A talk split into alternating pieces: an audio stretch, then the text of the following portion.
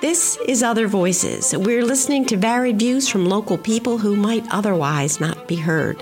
I'm Melissa Hale Spencer, editor of the Altamont Enterprise, which focuses on Albany County, New York.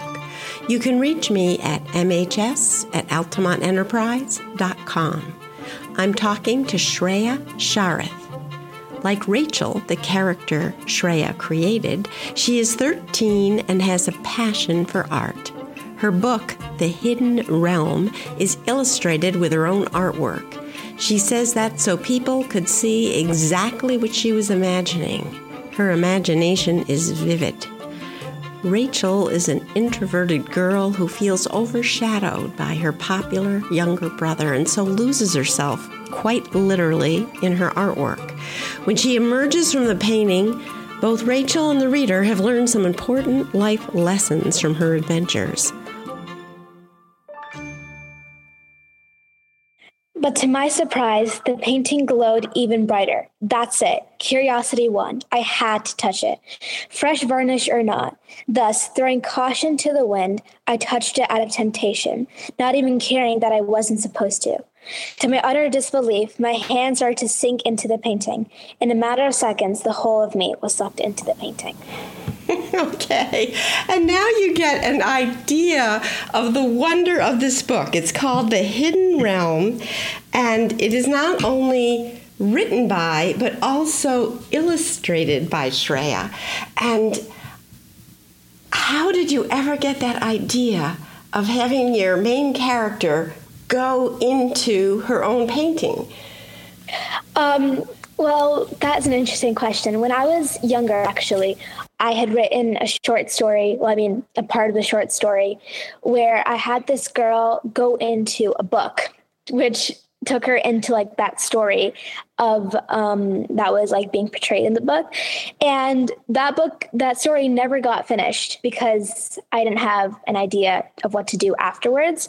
So i had just kind of taken that idea and i had put it into this one because i really wanted to incorporate it. Um and also, I do a lot of painting as well. And whenever I finish a painting, me or my dad, we put varnish on it and then we leave it out in the sun to dry. And the painting at that point actually like glows because the sun is on the varnish and it kind of reflects. So I just combined the two ideas and I made it as though Rachel is going into the painting. Oh, I just love it. It, it has echoes for me of Alice in Wonderland, you know? So um, let's just back up a little. You mentioned that you are an artist. So tell us, first of all, your main character, and I don't want to give away the whole plot of the book because that would kind of ruin it for other people. But we have to talk about it enough so that people can understand. Is that okay? So, your mm-hmm. main character is Rachel, and I think she's about your age. You're 13, right? Yes, I am. So, is Rachel some of did some of who Rachel is come from who you are? Yes, I definitely do think that um, she has come from me. I have been um, into art from the time I was super young. Um, it's always been something I've been really passionate about. And I just felt the easiest way to make Rachel relate to me was to have um, her be really into art, which is something that I can genuinely relate to. So it's something very easy for me to write about. It's an experience that I have been through. Um, so her love for art definitely does come from my love for art. And how did you develop this passion at such a young age? When did you start? I think I started um, like I can't remember the exact age, but I started from a really, really young age. Um, and at that point, I wasn't super passionate about art. I think my mom had really pushed me to continue trying and to continue working on my art, which um, later had become something that I was super passionate about, something that I really loved to do. And now it's something where it's like can bring me so much peace and so much joy um, and something that I can just I can paint for hours. I can sketch for hours without even knowing that the time went by. Um, it's just something that I really love to do now. How wonderful to have a passion like that. So, there are two very different forms of artwork in this book. Let's talk about the inside art first. And I wish usually I like the idea of podcasts because people can listen as they're doing other things, but I so wish people could see this because. Um, tell us what technique you used for the inside art. Is it pen and ink? Is that what it is? Um, it's actually digital. So oh, okay. I have um, Procreate, which is an online drawing tool. And with that, I created um, the images that were in my head, and I tried my best to make them come into like come to real life, and so that people could see exactly what I was imagining for those places to look like. Yeah, well, it's they're in black and white in the inside drawings, and they're done like I'm looking right now at a page that has Rachel and the friends she meets. I don't know how much to give away when she goes inside the painting and they're looking at the shadow forest and their backs are to us. So you can see the fairies have wings and the elf has little pointed ears and Rachel has long dark hair like you have and um, it's just you have this sense of they're about to enter something very dark. it really gives you the same feeling that the words have. And then tell us about the Fall of Terrors, what you had in mind when you were creating that waterfall. Um, well, when I created that waterfall, I really just wanted it to look powerful and I wanted it to look, I guess, a little bit intimidating when you looked at it like, wow, this is huge. Like compared to like probably what they would look like, it's it's really big. Um, and you could see the gushing water, how many different like falls there are in just that one like waterfall. And um, I really want to show how intense the water was and really just to give people a picture of what those, um, what my characters were experiencing looking at um, the Fall of Terrors. Yes, because it's very beautiful, but it has a threatening quality. And just could you tell us? It's a little piece of your book, and there's so many good pieces that I don't think it will give away the plot. What is the story behind the fall of terrors? Why did it become such a terrible place? Well, um, the fall of terrors used to be very beautiful at a point in time. People loved going there. Um, but then once two fairies had come into the fall and decided to like go into it. And then what happened was they both died because due to um, the power of all the water and the force of it. Because of that, everyone kind of started to get scared of the fall. And in my book, what I have done is that some inanimate objects actually have feelings and can think for themselves. So as everyone stopped going to the fall, the fall has become more like seeking for revenge. So now whoever comes, it's become very um, I guess, rude and like people don't want to go there anymore. And despite people have realizing that it's not really the fall's um, like the fall of terrors, it's like not his their fault. Um, they're all still scared of it because now the fall of terrors has embraced the role that people had given it.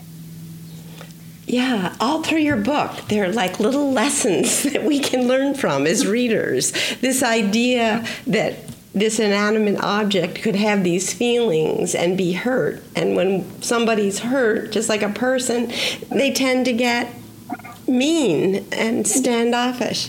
So here's another drawing that is very, very different than that.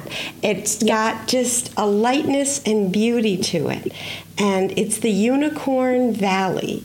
So just tell us what was going on in your mind when you created that. Well, when I created it, at that point, I really wished I could have like put color into it because it's such a beautiful image that was in my mind. Um, and throughout that, I felt like it was like a very magical place. I tried to create that feeling that when you looked at it, you were like, wow, this is so beautiful. I think that's exactly what Rachel was feeling when she looked at it. Um, you can like, I wanted it to be um, so colorful and so like bright and like just without even color you could see how bright it looked how um, just amazing i felt i wanted people to look at it like that So that's how. Well, you succeeded. but so you mentioned the inside ones because it, this is just as a good place to put this in. This is published by Amazon, and anyone can get the book, as I did, just by typing in the title, The Hidden Realm. Yes. And it comes up. So part of it was the inside pages were only black and white. Is that how the publishing worked? Okay, so now tell us about this magical cover. And you're a writer, so maybe you have words to describe it. I, I don't know that I do. Did, and you created this cover as well. No, I didn't create oh. this cover. Um, I can't take the credit for that. It's completely due um, to the publishing company. Um, the people who created this are Jenny Auntie and Anupama Auntie, who are the editors and publishers of Paper, Paints, and Poetry.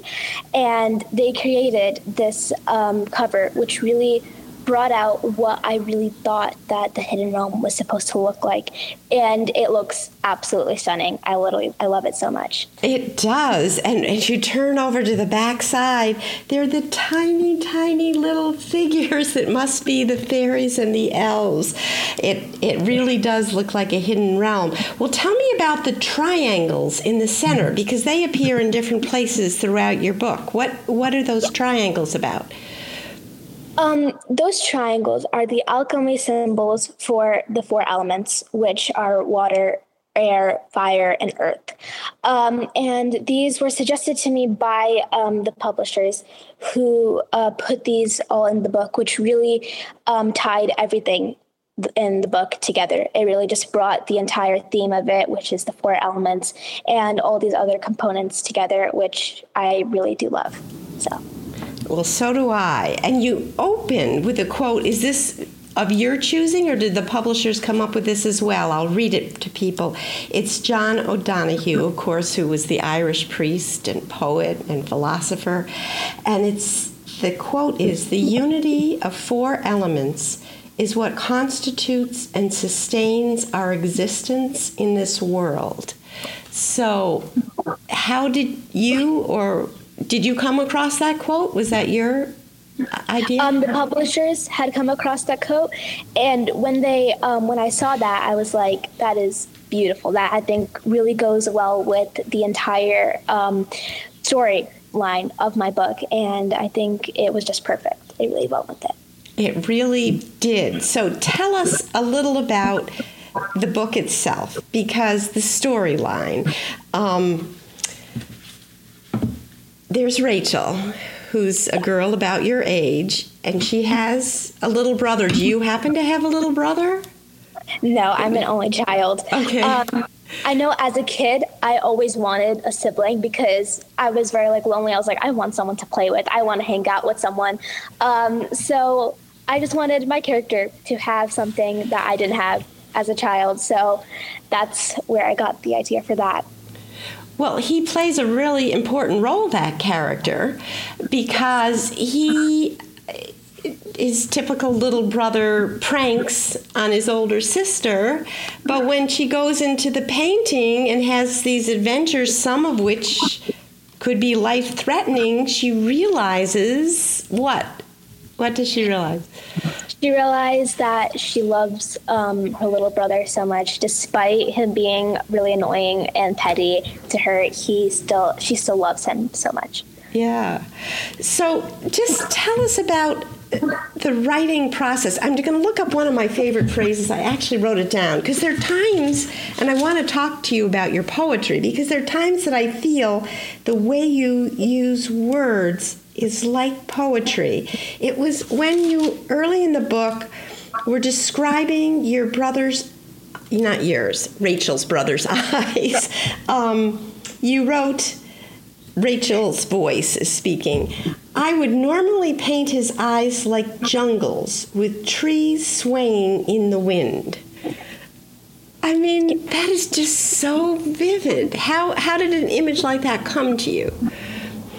Um, well, when I had first just thought about how I wanted to um, sh- like write the sentence as her looking through his eyes, I had made like my own picture in my mind.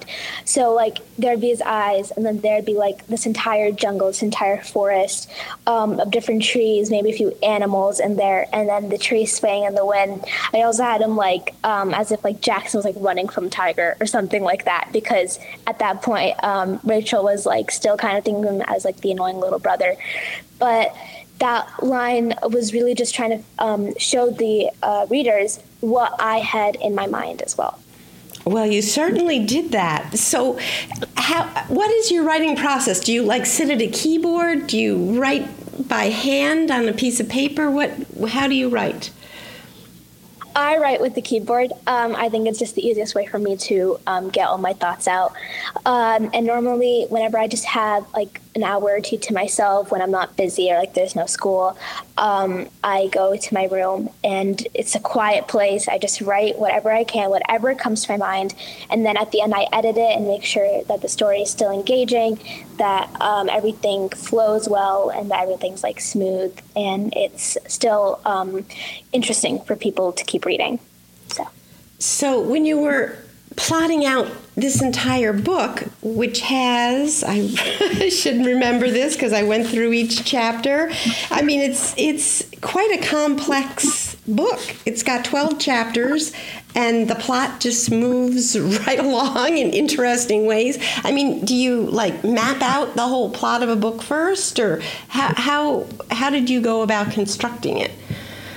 When actually what happened was is that during the summer of 2020 when i was at home i didn't really couldn't do anything couldn't travel anywhere um, i had uh, done an online workshop with stone soup which is another writing um, type of company that does many um, different like things for young writers. And this online um, workshop had done this place where you could write your own short story um, really short. I had written it, and this was the idea that I had come up with. So I compl- completely made the entire storyline throughout this um, one workshop. And it was a few hundred words, maybe a thousand. And I had just compiled it and I made my own little book. It actually, um, I made my own cover to it. It looked like this. Oh. It was like it has like four pages in it. It's super small. Um, and then I put like small little pictures that I found on the internet. And at the time, I called it the prophecy, the scepter, and the girl. I didn't really know what to do. This is my cover page that I had made, drawn by hand um, at that time. And after that, I just um, really thought, okay, you know what? I want to make this into a bigger thing. So I took the same plot that I had, added some extra stuff onto it, maybe some like different little storyline. I added some extra things, which I finally made into the finished product, which I have today.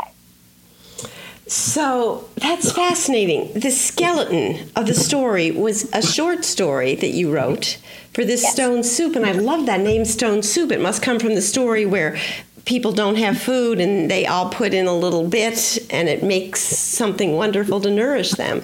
So, um, how about the characters? How did you develop those? Were they all in that original little story from your Stone Soup workshop? Yes, they were. The four you had the four elements in there. The the Oh wow, that's amazing! You just that just came full blown all at once from your head. Well, I'd love to talk about the names too. How you came up with these wonderful names. Um, first of all, Rachel and Jackson. Do they have any history? You know, for choosing those names. Um, Jackson didn't. I had just come up with that one. But Rachel kind of had a little bit personal history to me. Um, when I was younger, one of my best friends, uh, she loved the name Rachel. Like every single time we'd write like our own like fake like little short story, like just like we'd be like, you know what, let's write a story today. Um, she would always use the name Rachel, and so I was like, you know what, I want to do that. So I chose the name Rachel um, for the story instead.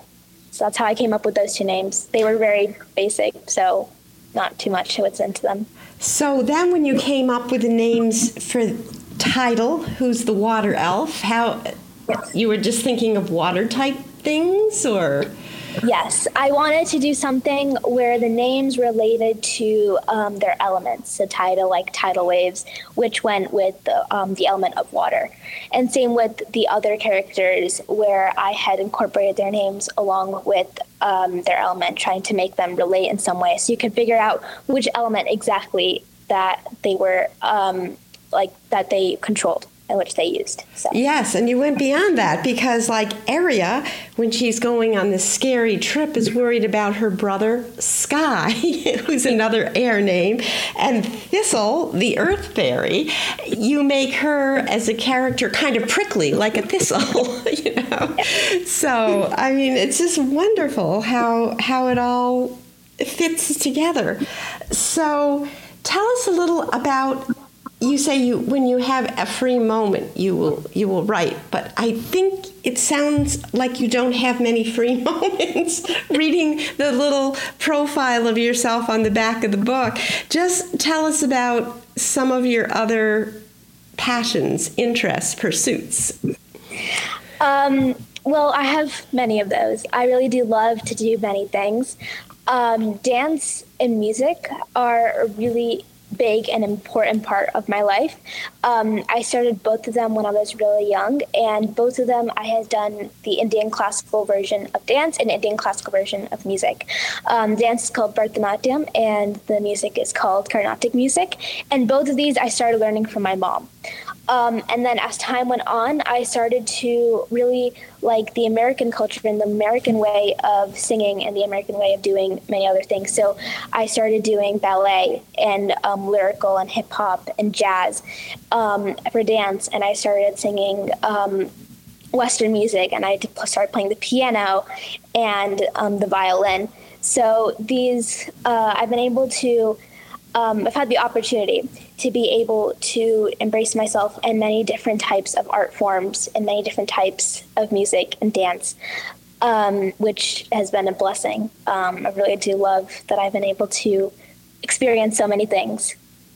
Um, yeah, that's yeah, and then that's just wonderful. And for our readers and listeners, your mother is somebody um, who teaches, as you say, classical Indian dance and has just this great sense of the history of it because I talked to her for an earlier podcast and we've had pictures in our paper people might remember.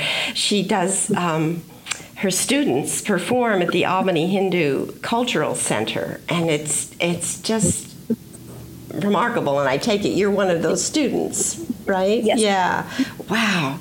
So, what is it like for you to have you know, these two different cultures that you perform in and embrace. Uh, is there any sort of crossover, or are they two distinct spheres that you're very aware of? Um, well, a few of them, there is a little bit of like um, similarities between the two. Um, I know in like Bharatanatyam and in ballet, there are some similarities with how you like move your feet and everything. But when I'm thinking of them, I normally think of them as like my Indian classical side and then my Western side, and as um, between the two things. But it's really is just so cool how I was able to experience both sides of my culture and both sides of how I was brought up, um, which I think is just really amazing. So. I do too. So, um, you dedicated your book to your parents, which I think is just lovely. Can you tell us a little about your parents? I mean, you mentioned your father will help you varnish your paintings, and your mother has taught you classical Indian dance and music, but just tell us a little about them as people and, and how they've raised you. Um, my dad is um, an IT project manager and uh, he really helped me a lot with this book specifically.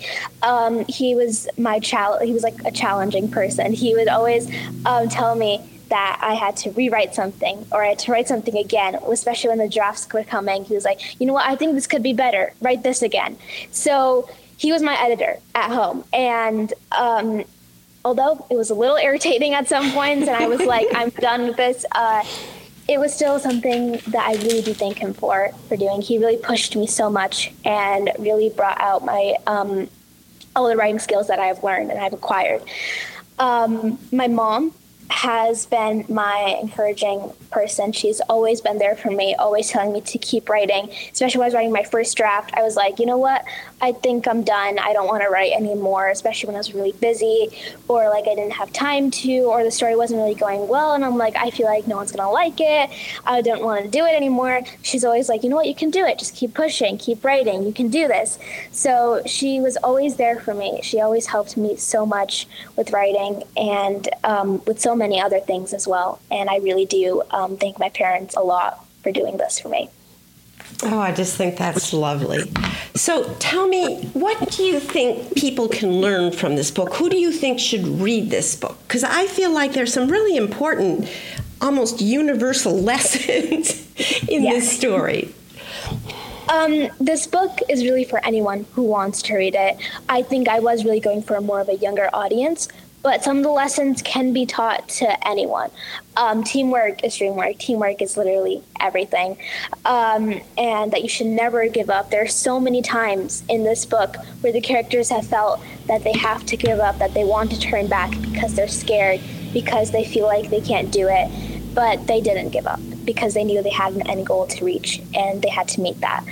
Um, and there are so many things with feeling that you should be secure about yourself. You don't need to be um, an outgoing person. You don't need to have so many friends in order to feel good about yourself. You should be happy with how you are, just as you are. Um, and I think these are just important lessons that just, of course, everyone needs to know.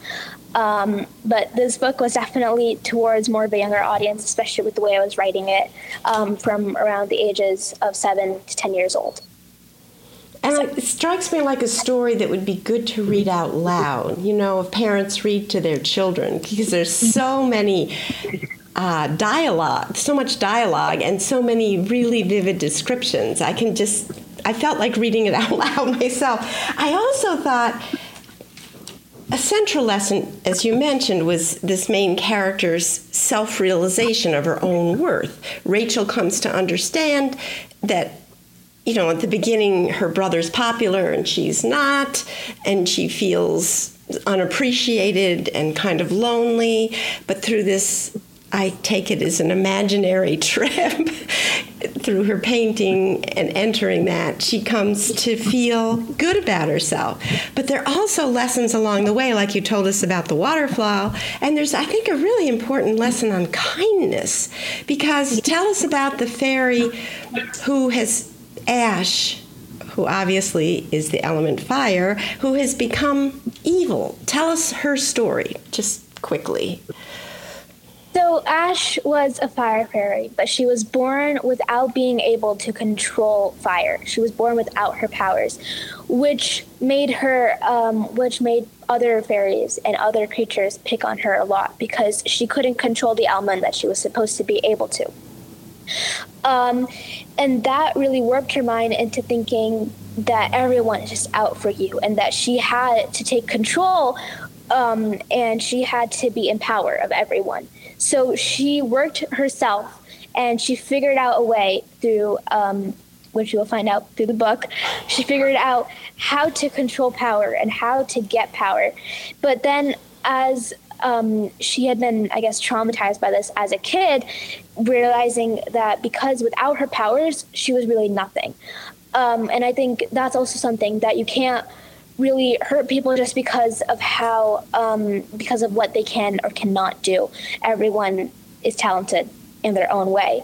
And I think because the other creatures didn't um, realize this from her and they didn't realize that she was so strong, even without her powers it really twisted her mind into thinking that the only way that you could be powerful is if you have powers and if you can actually control people, which made her evil and which made her mean and um, really controlling over others. Yeah, so there's just lessons within lessons because Rachel says she'll give her a chance because she doesn't want to be like Ash. And it's just wonderful how you have that play out. Um, now, as our time is drawing to a close so quickly, I just would like to hear a little about what you're envisioning for your future. I know your immediate future is tomorrow you're going to India to see your grandparents, but I mean your further future. What what of these many paths might you envision yourself pursuing? Um, well, I do have many interests of what I could possibly do, but right now I'm really into mental health and trying to help people with, um, you know, like different uh, illnesses and stuff because I know that mental health is one of the really really big issues that's occurring in our world today. So I want to be a psychiatrist or at least something right now in the mental health field. Um, but that is for this moment and for today. I don't know where I'm going to be in a few years, but that is what I want to do right now. Oh my, isn't that interesting? So, do you have any other books in mind, or are you working on any other poems or artwork that you could share with us?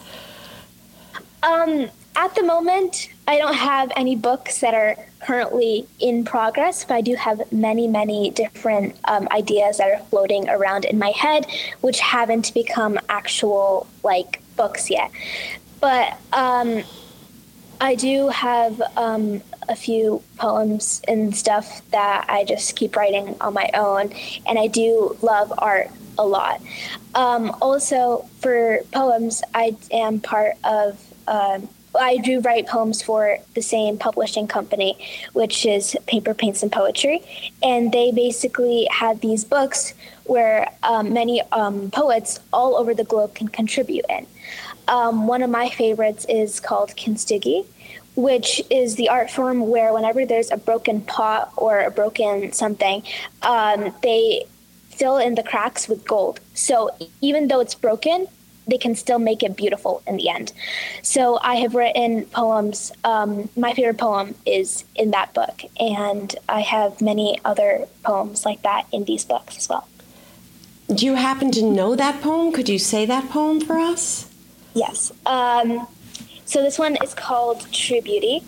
Um, it's my favorite that I've written. It's called On the Day a, star- a Scar Gets Marked, or You Get a Wrinkle or Two Instead of thinking how ugly they are, just see the gold shining through. Your face is a roadmap that shows where you've been, a quill dipped in golden ink, writing about the times you are in. A damaged face isn't ugly once the cracks are filled with joy and love. That's when true beauty is revealed. Oh. I don't think it's just because I have wrinkles. I just think that's beautiful. Oh my goodness. Where did you get the idea for that? Um, they gave us the prompt, which was Kintsugi, and I had written. Um, well, I first see many different poems where I feel I can get inspiration from, and then from there I write my own, and I just try to craft the words into a way where um, they all go together and they all flow together, and they make something really beautiful. So. Ah. Gosh, our time is up, but I have just learned so much from you. Thank you. Do you have any closing thoughts you'd like to leave our listeners with? Um, well, all the proceeds for this book are going to charity, um, charity called Aim for Seva which is um, a charity which uh, is based in India and takes um, funds from uh, all over the globe.